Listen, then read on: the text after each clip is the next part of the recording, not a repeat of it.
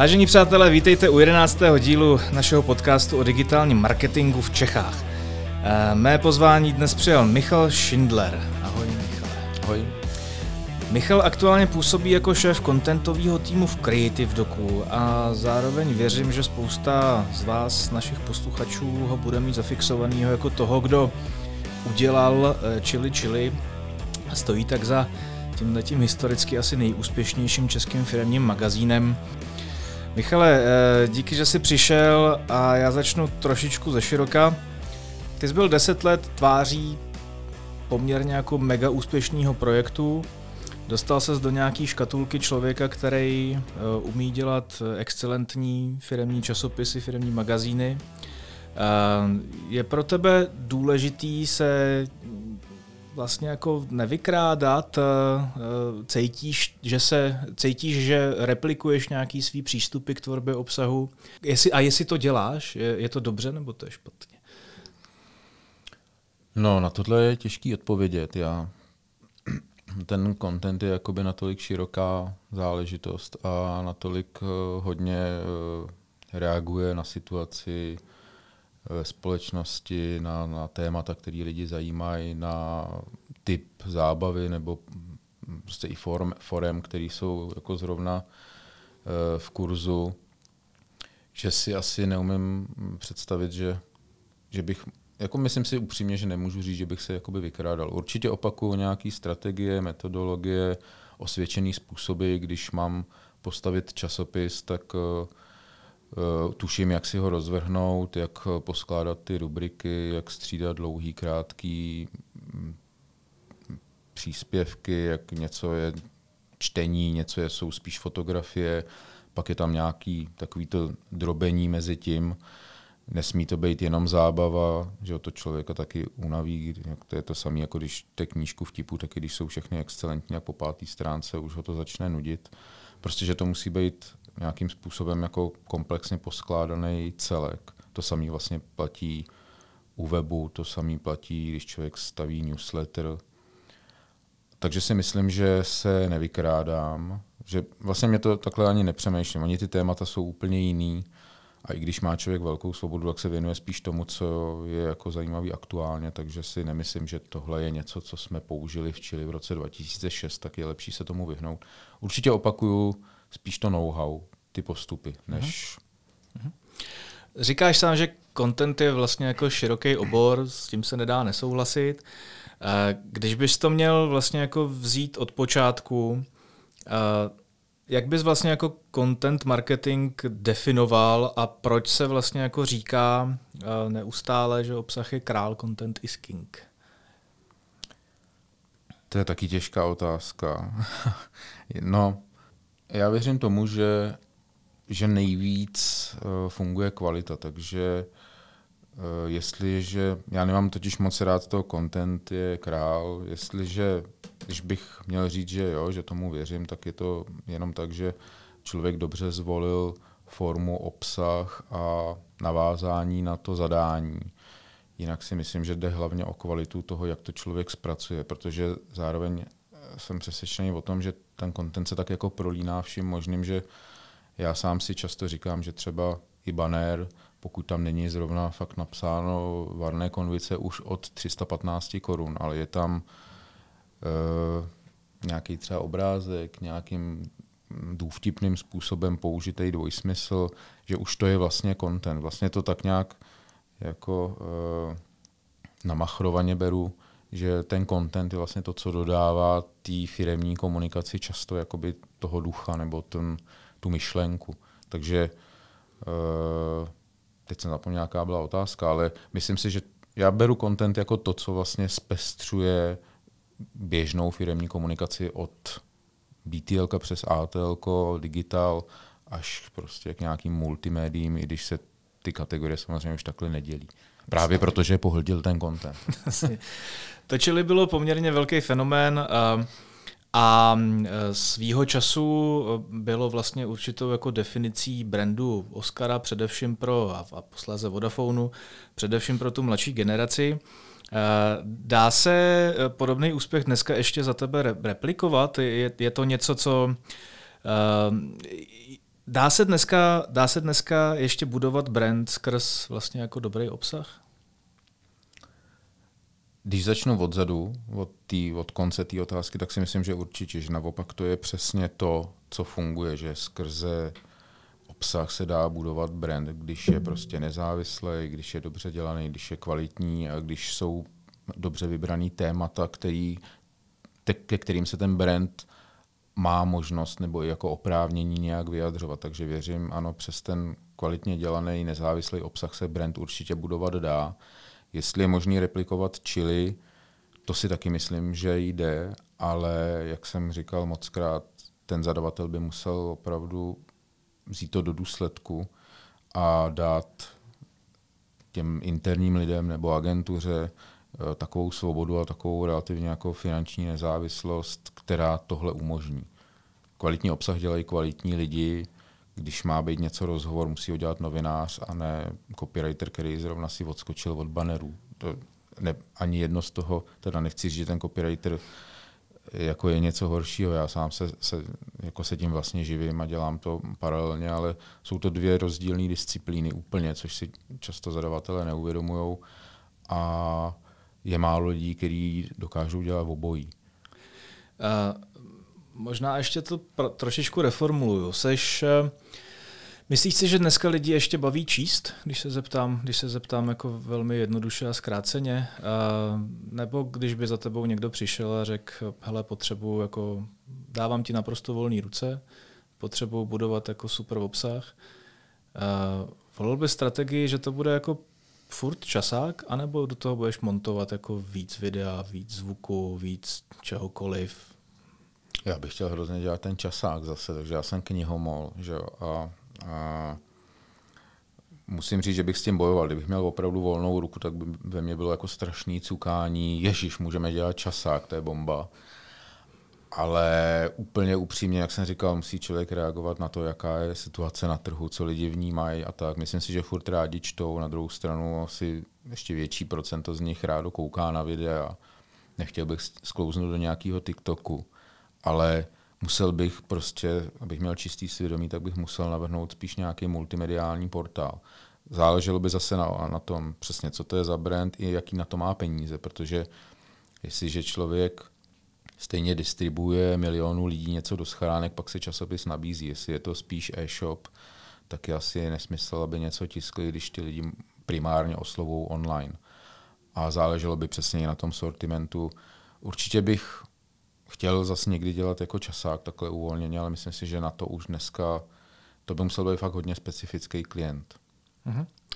Jak je vlastně za tebe důležitá taková ta priorní asociace toho obsahu s produktem nebo se značkou?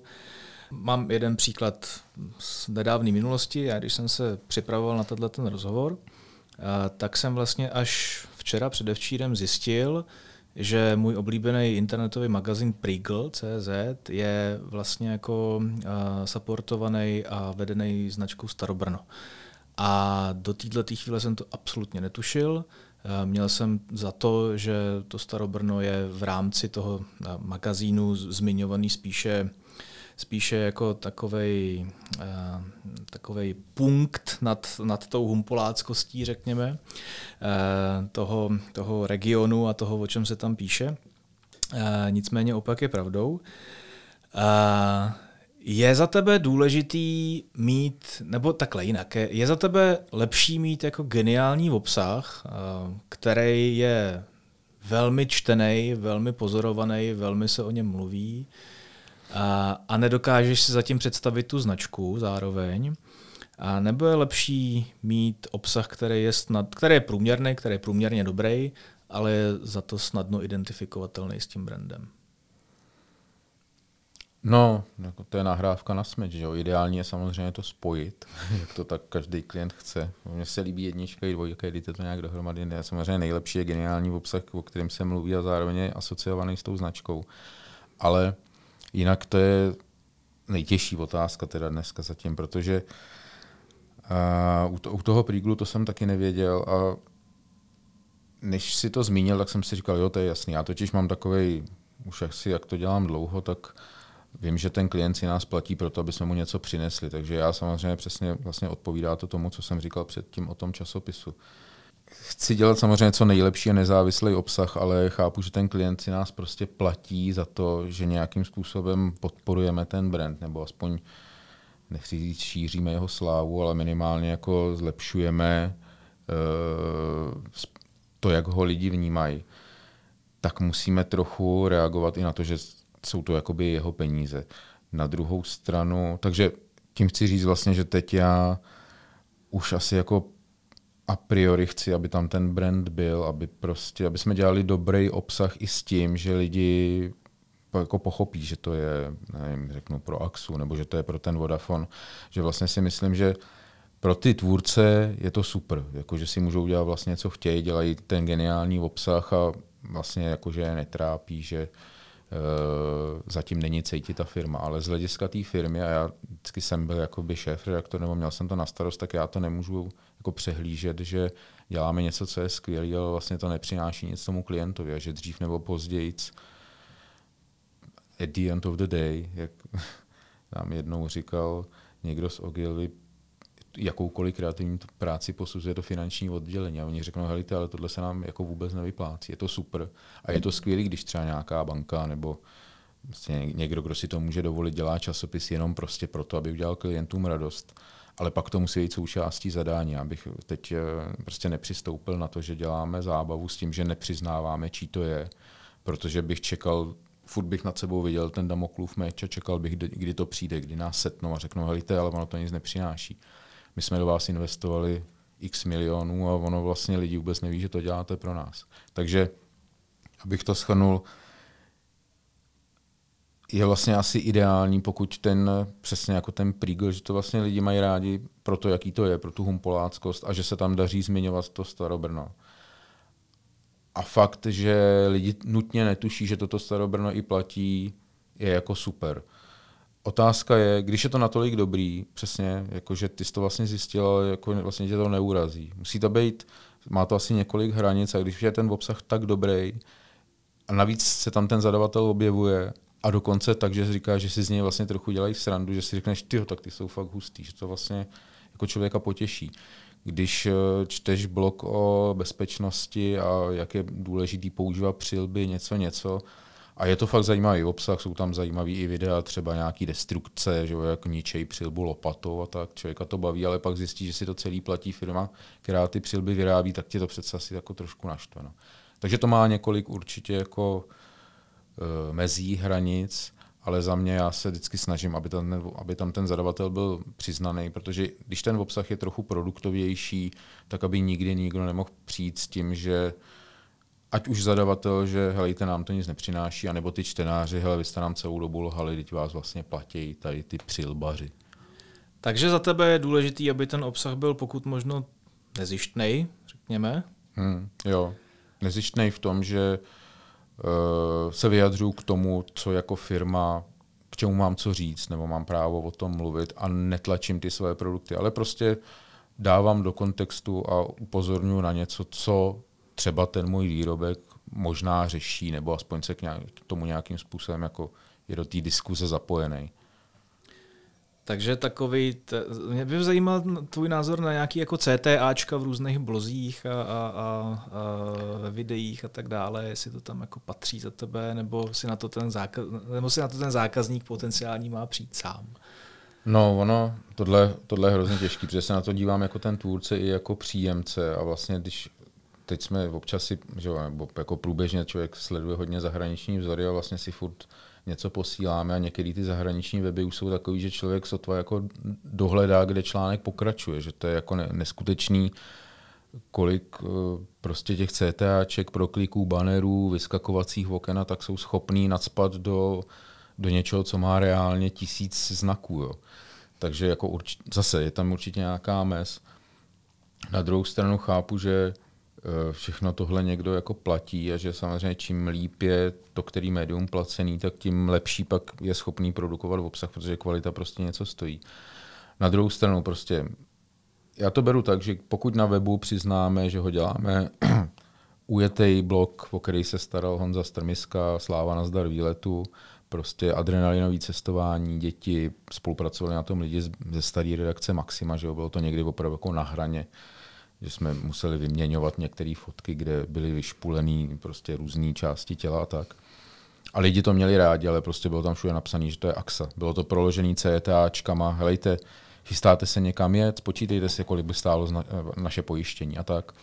A vlastně bylo to, jako přesně, myslím si, že to do sebe krásně zapadalo, že uh, ty lidi to četli opravdu s tím, že rádi cestujou. A potom ten odkaz na to, že přes nás si můžou sjednat to cestovní pojištění levněji, mi nepřijde vlastně vůbec nějak jako urážlivý, nebo že by to, eh, že by to bylo proti nějakému kodexu, který máme jako ty takový sice prodejný, ale novináři. Myslím si, že to naopak ty články jakoby obohacovalo a že přesně, jak ta AXA Assistance, tak ty čtenáři nemohli vlastně nikdy říct, hejte, my, my z vás nic nemáme a čtenáři je, vy jste nám celou dobu lhali, to děláte pro firmu, co dělá cestovní pojištění. Nebyl jsi někdy jako v pozici, kdy jsi přemýšlel o tom, eh, kolik by to tak mohlo mít eh, čtenářů, nebo o kolik by to tak mohlo mít čtenářů víc, kdyby to ta AXA nebyla a kdyby to tam nebylo přiznaný? Myslím si, že ne. My jsme jako eh, v tímhle takovýmhle školením, nebo školením, cvičením jsme prošli i v tom Vodafonu, když se samozřejmě že jo, průběžně se pořád šetřilo, šetřilo, šetřilo, 2008 až 10 byla ta těžká krize a čas takový vydával takovýhle časopis v nákladu prostě přes 100 tisíc je samozřejmě jako velká rána, takže byly i úvahy o tom, co kdyby jsme to prostě normálně prodávali. No ale to zase měl dobrou, eh, dobrou case tady k tomu Boomerang, který když si dělal navigátor a bylo to strašně oblíbený a prostě lidi to žrali a měli to, měl to přesně ten styl, který později vlastně i oni, to jsem nebyl jako jenom já nebo lidi z Vodafonu, i ten Boomerang dal do toho čili, tam se prostě potkal jako ten skvělý tvůrčí tým, tak ten navigátor taky lidi milovali, jak oni si řekli, je, ale tak ho pojďme dělat za prachy, bude stát prostě 10-15 korun. Tyjo, ten zájem tak klesnul, vlastně pak zaniknul, protože vlastně v tom utopili spoustu peněz. Ukázalo se, že nejsou schopní to dělat. No prostě lidi mají hrozně rádi třeba nějaký obsah, ale mají taky rádi to, že ho dostávají zadarmo. A jakmile potom je potřeba to platit něčím, tak a není to ten sponzor, není to ta AXA Assistant, tak prostě to jde do kytek. Že? Hmm. To. Hmm. Eh, jak se obecně díváš na problematiku jako vnitřní a vnější tvorby obsahu? Eh, když jsem firma, potřebu expandovat, potřebu, aby se o mě vědělo, rád bych to dělal skrz jako obsah, je pro mě lepší od začátku zapojit profíky, anebo je lepší z agentur, a, a nebo je lepší um, se vychovat svého vlastního kreativce, který, uh, který mu to bude trošku díl trvat, ale nakonec za mě bude mluvit uh, naprosto excelentně a, a s přítomností nějaký jako duše firmní. No ideální je samozřejmě zase obojí, že jo? Já bych si najmul profíka, aby to dělal zevnitř minimálně toho jednoho člověka, který uh, udržuje kontext, uh, který se vyzná ve firmě, který ví, koho tam oslovit, který ví, jak se třeba něčemu vyhnout, na co si nenaběhnout a podobně. Ale jinak si myslím, že jestli to dělá interní tým nebo externí, to je jakoby asi skoro jedno, jde o to, jak ten obsah je samozřejmě produktově zaměřený a podobně. Že Otočili, kde velká část obsahu byla prostě fakt dělejte, co nejlepší žurnalistiku umíte, tak to klidně. Ostatně my říkáme, dělal to bumerang, ale vlastně tam se dělal, sam se dělal takový to jádro té redakce a zadávali jsme to ven novinářům, se kterými jsme spolupracovali, že, že to psali externisti, často nejlepší lidi prostě v republice. A protože my jsme se prostě snažili dělat ten nejlepší obsah. Měli jsme peníze na to, aby jsme je prostě zaplatili a tak. Takže tam potom je možný, aby to prostě to... Ale to si myslím, že to samý, tyjo, to byla zajímavá věta, tohle s takým tím jako, no prostě i tehdy v tom Chile sedělo, sedělo vlastně jádro redakce, hlavně editoři a zadávali jsme to ven, že a na těch editorech bylo, aby uměli spolupracovat s těma lidma, aby si je uměli vychovávat a tak. Takže a vzhledem k tomu, že se to vůbec nevztahovalo k Vodafonu, že tam ten, ta přední část byla prostě jako zakázaná pro firmu. Že tam se, když už se objevilo něco o Vodafonu, tak v nějakém rámečku a mimochodem tenhle člověk pro nás dělá bla, bla protože ten předek byl opravdu jako úplně free, tak to může dělat kdokoliv. Na druhou stranu vlastně úplně na začátku, sice ten časopis od začátku dělá Boomerang, ale velký, velká část té redakce vlastně se dělá přímo v tom Vodafonu, nebo tenkrát možná ještě Oscaru vlastně. Hmm. a nebylo to jako na tom znát, že tam šlo o to, že to jsou všechno bývalí nebo aktuální živí žurnalisti, že prostě náš šéf přišel z hospodářek, já jsem dělal žurnalistiku, kluci Štefan Švec, Martin Groman, taky vystudovali žurnalistiku, měli svoje vedlejší projekty, živý, Martin že byl na Vltavě, Štefan má vlastní literární časopis, že prostě tam ty profíci seděli vevnitř. A pak hold seděli v Agošce, ale jako na, na ten časopis samotný to nemělo vliv. Takže chci říct, že si myslím, že jestli interní nebo externí tým není důležitý, důležitý je to slovo profíci. Vy v, vy v tom kreáči podle mého postupujete dost jako podobně, jo? že, že jenom mi to jako potvrď prosím tě, že přijde klient, potřebuje s něčím pomoct a vy tam vyšlete vlastně jako tým, který se stará který se stará o projekt jako toho zákazníka, možná i u něj přímo ve firmě, nebo tomu věnujete vlastně jako tolik času, který eh, byste věnovali normálně tomu projektu, kdybyste tam byli zaměstnaný, tak nějak by to tak nějak Jo, jo, je to přesně tak. A jak dlouho ti trvá, než jako nasaješ toho zákazníka a jeho jazyk, to, jak se chce vyjadřovat k tomu publiku. Je to, je to vůbec důležitý pro tebe? Jo, určitě. No. Jako já mám asi tu, já jsem v tomhle trošku, uh, jako jak jsem si zvyk prostě za deset let toho šéf časopisu, tak mám rád takovýto právo veta, že my chceme trošku jako nasáváme, ale chceme trošku jako určit ten styl toho, jak si myslíme, že by ten zákazník měl komunikovat, protože on to často ani neví a není to jeho chyba, on s tím nemá zkušenost. Vždycky psali maily takový jako hezký, strojený, formální, tak v tom chce pokračovat i v rámci časopisu. Naopak třeba nějaký e-shop vždycky psal čau, no čau lidi snad ne, to asi není e-shop, to si myslím, že se vztahuje na celou tuhle zemi. Tak prostě něco, čau snowboardáci, tady pro vás máme super prkínka, to je jako super, když člověk má těch zákazníků 10, 100, že 1500, a jenže pak do toho začnou pronikat i starší lidi, oni na skateu nebo na snowboardu nejezdí, prostě jenom teenageři, že jo. A potom má to, má to třeba svýho ducha, ale už jsou, si myslím, že po nějakých třeba dvou letech už začnou být lidi, kterým tyhle maily jsou jako trošku nepříjemný, že si říkají, jo, tak jako nejsem úplně jako kluk ze střední nebo z vejšky. No a pak, když člověk chce dělat třeba fakt jako časopis nebo online magazín, tak už se musí trošku umravnit, jak z jedné, tak z druhé strany. Online magazín, který bude psaný formálně, nebude číst. Online magazín, který bude psaný rozjuchaně, budou číst jenom lidi, který, kterým to jako ještě nevadí. A vlastně si člověk odřízne velkou část cílovky, která teda je ta bonitnější zrovna. Takže takže my vždycky se snažíme jako ten styl najít. Vlastně součástí toho, jak přistupujeme k zákazníkům, velice často je, že pokud je to větší zakázka, trváme na tom, že uděláme nějaký tone and style, že vytvoříme nějaký grafický manuál a to a to Je to prostě taková, jak jsem mluvil o těch strategiích a rutině, která vede k tomu, že pak člověk může frkat ty vtípky, protože ale to, to profesionální, ten, ten základ, zatím ten basic jako funguje standardně. Stává se ti to, že eh, na základě tohohle toho postupu, který jsi zrovna zmiňoval, ta firma, ten klient, se kterým jste v komunikaci, dojde k potřebě nějaký jako úpravy svých vlastních vnitřních kanálů, typu jako webovky, eh, typu newsletter, cokoliv takového? Jo, jo. Na, je to jako sporný samozřejmě. Někdy to narazí na neprostupnou zeď, my to takhle prostě děláme a máme tady Františka, ten se o to stará pět let a my to takhle chceme dělat dál, protože nám to takhle funguje nejlíp.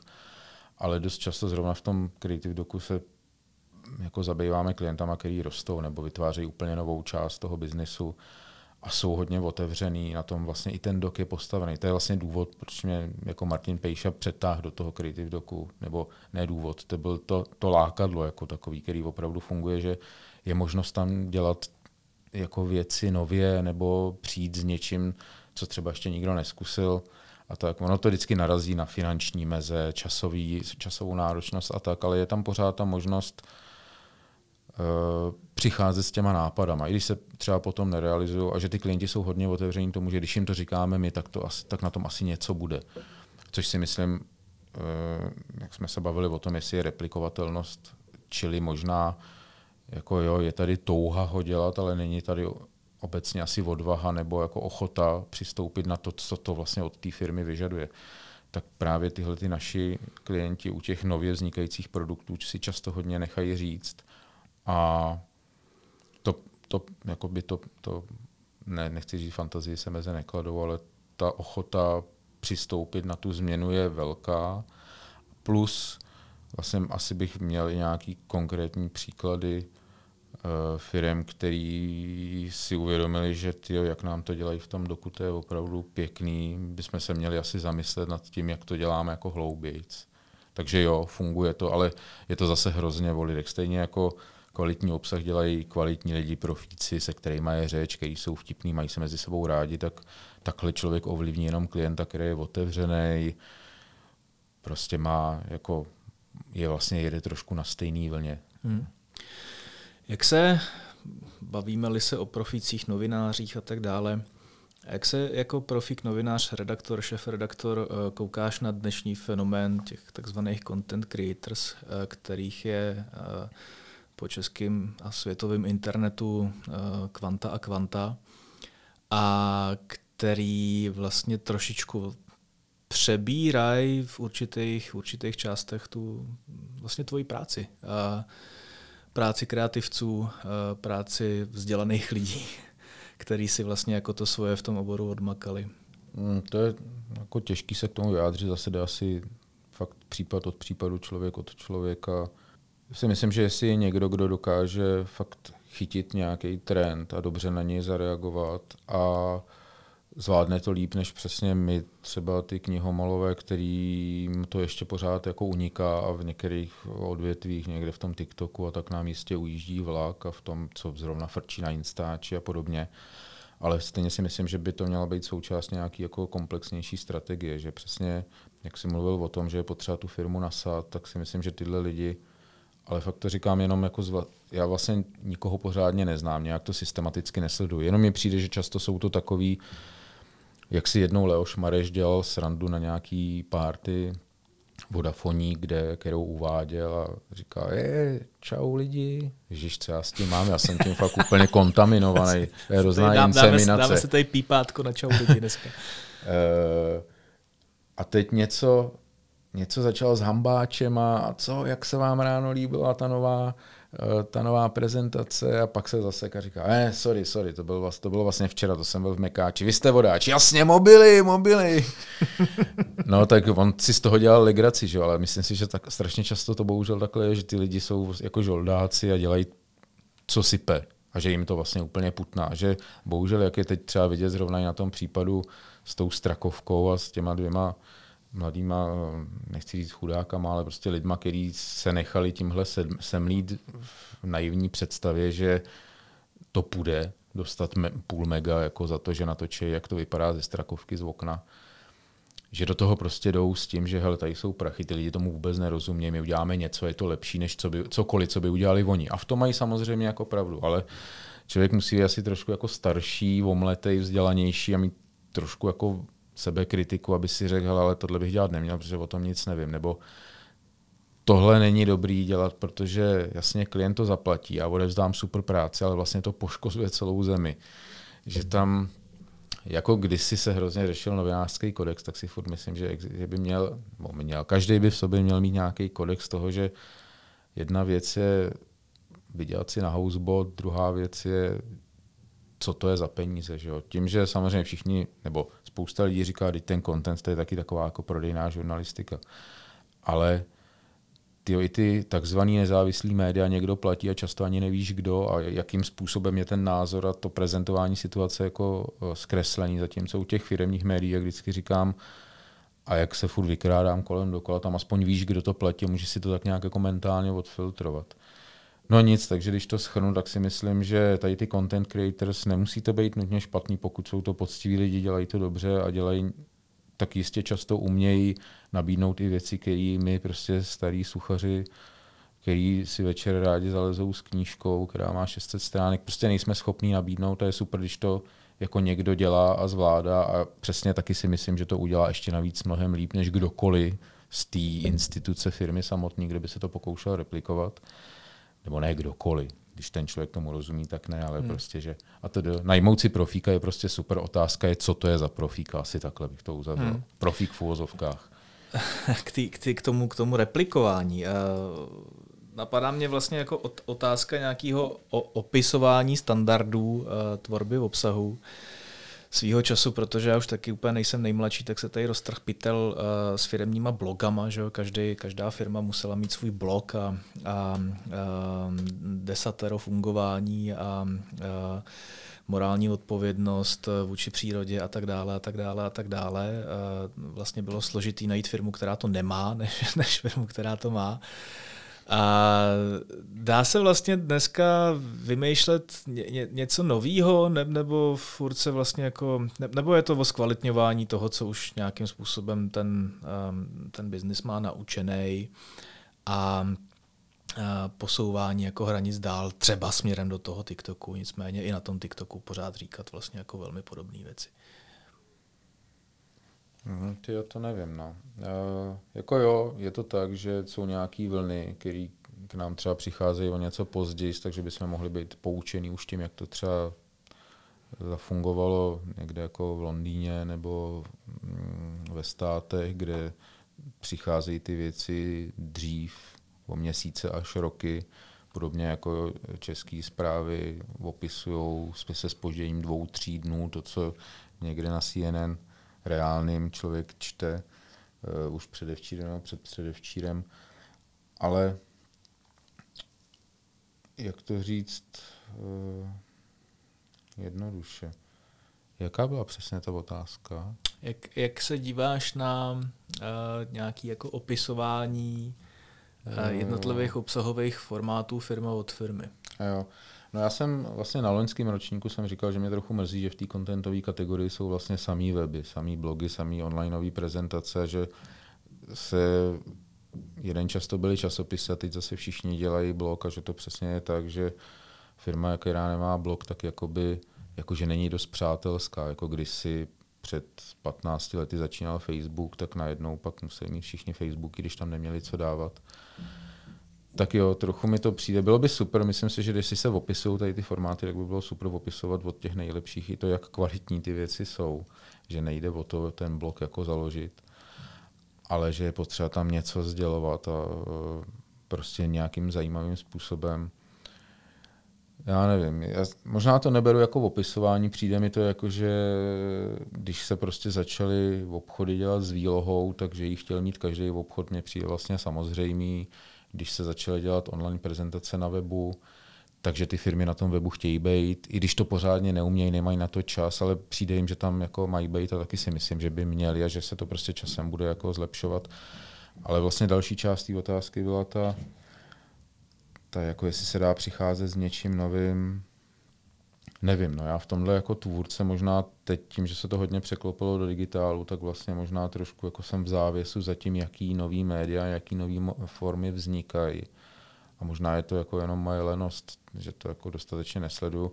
Každopádně tím, že, eh, jak jsem říkal, vždycky jsem vždycky nějaký ten projekt mám na starosti spíš jako trochu zhora, takže samozřejmě hlídám tu kvalitu v obsahu, něco, něco, ale musím koukat i na tu profitabilitu a vlastně začínám vždycky tím, že nabízím to, co mám jakoby vyzkoušený, že ten klient si mě nenajal proto, aby jsem mu utopil peníze v něčem, na čem si vyzkouším, že to je vlastně k ničemu. Uh-huh.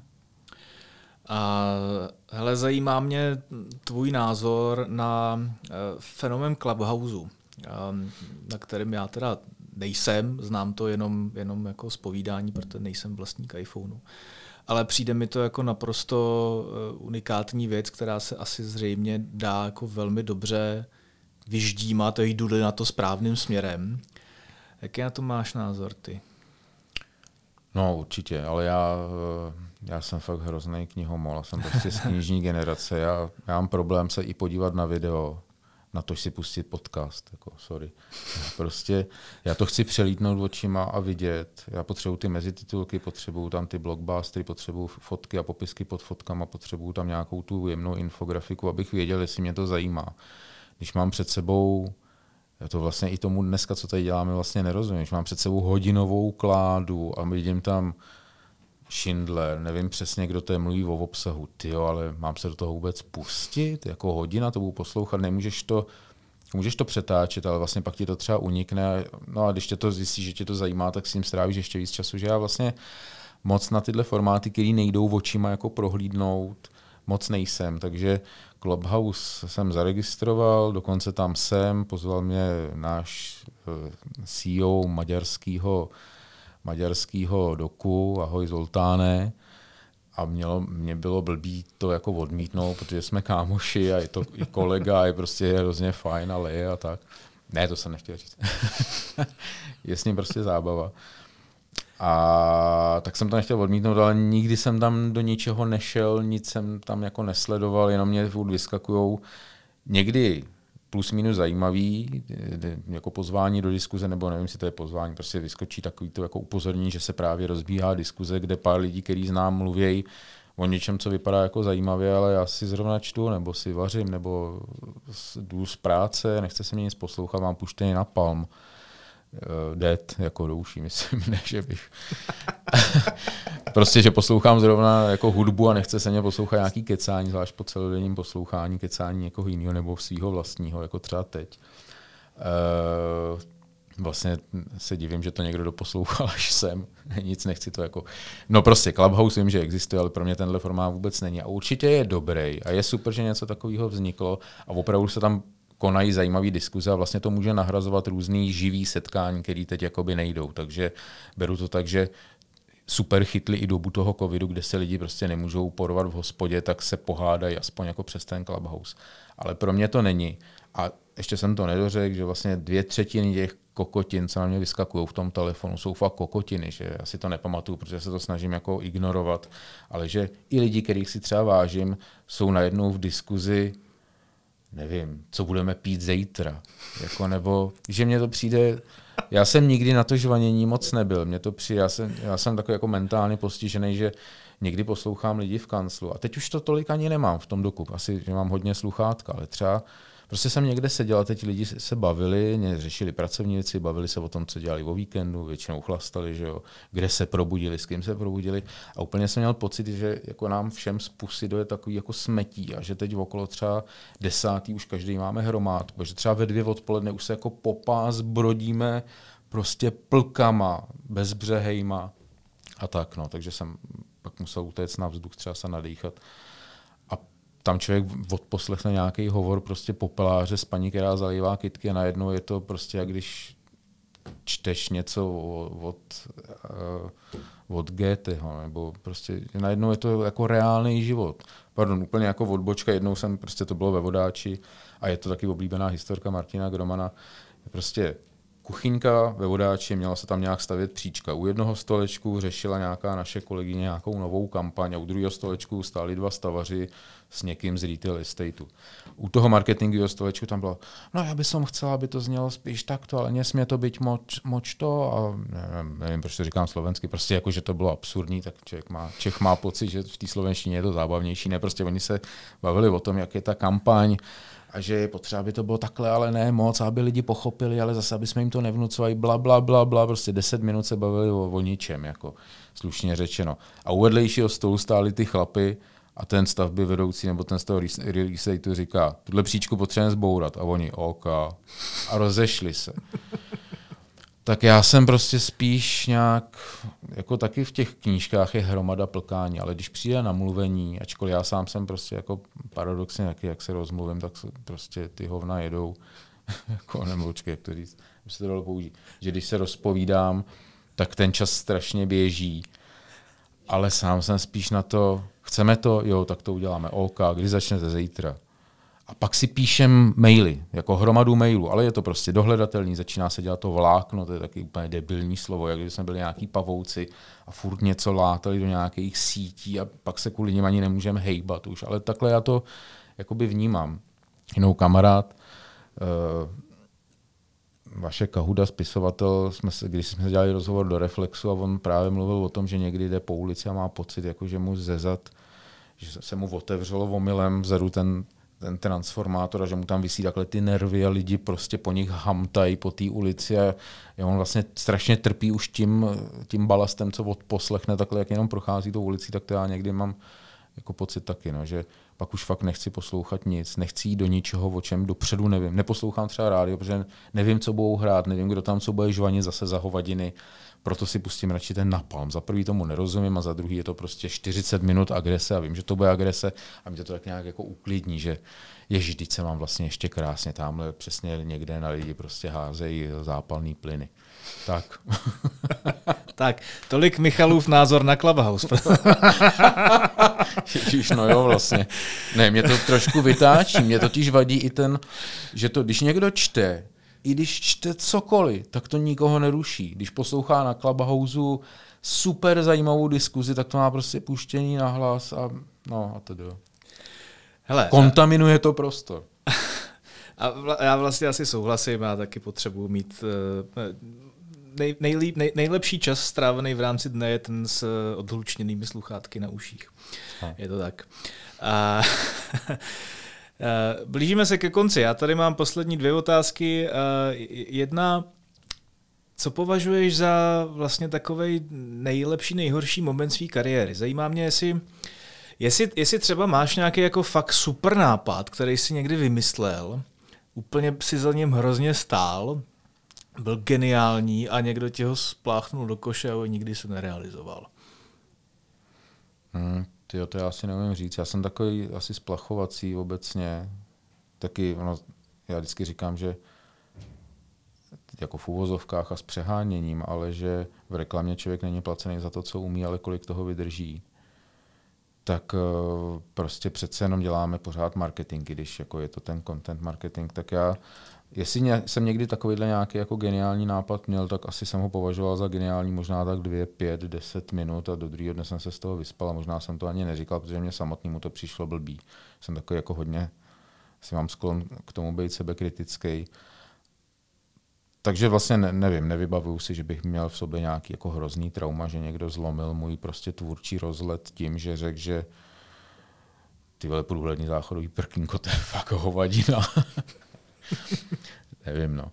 Asi ne, to si nepamatuju. Jako můj, jako vzmach i takový nějaký depresivní moment se asi týká toho samého, že vlastně mám jako hroznou radost a hrozně rád na to vzpomínám a hrozně rád mluvím o tom čili a bylo to fakt jako do dneška, kdy mě za chvíli nebo za pár let bude 50, tak je to furt tyjo, skoro čtvrtina mýho života. A bylo to prostě skvělý. Na druhou stranu, takže to je ten vzmach. A na druhou stranu si říkám, ty to je jako už všecko.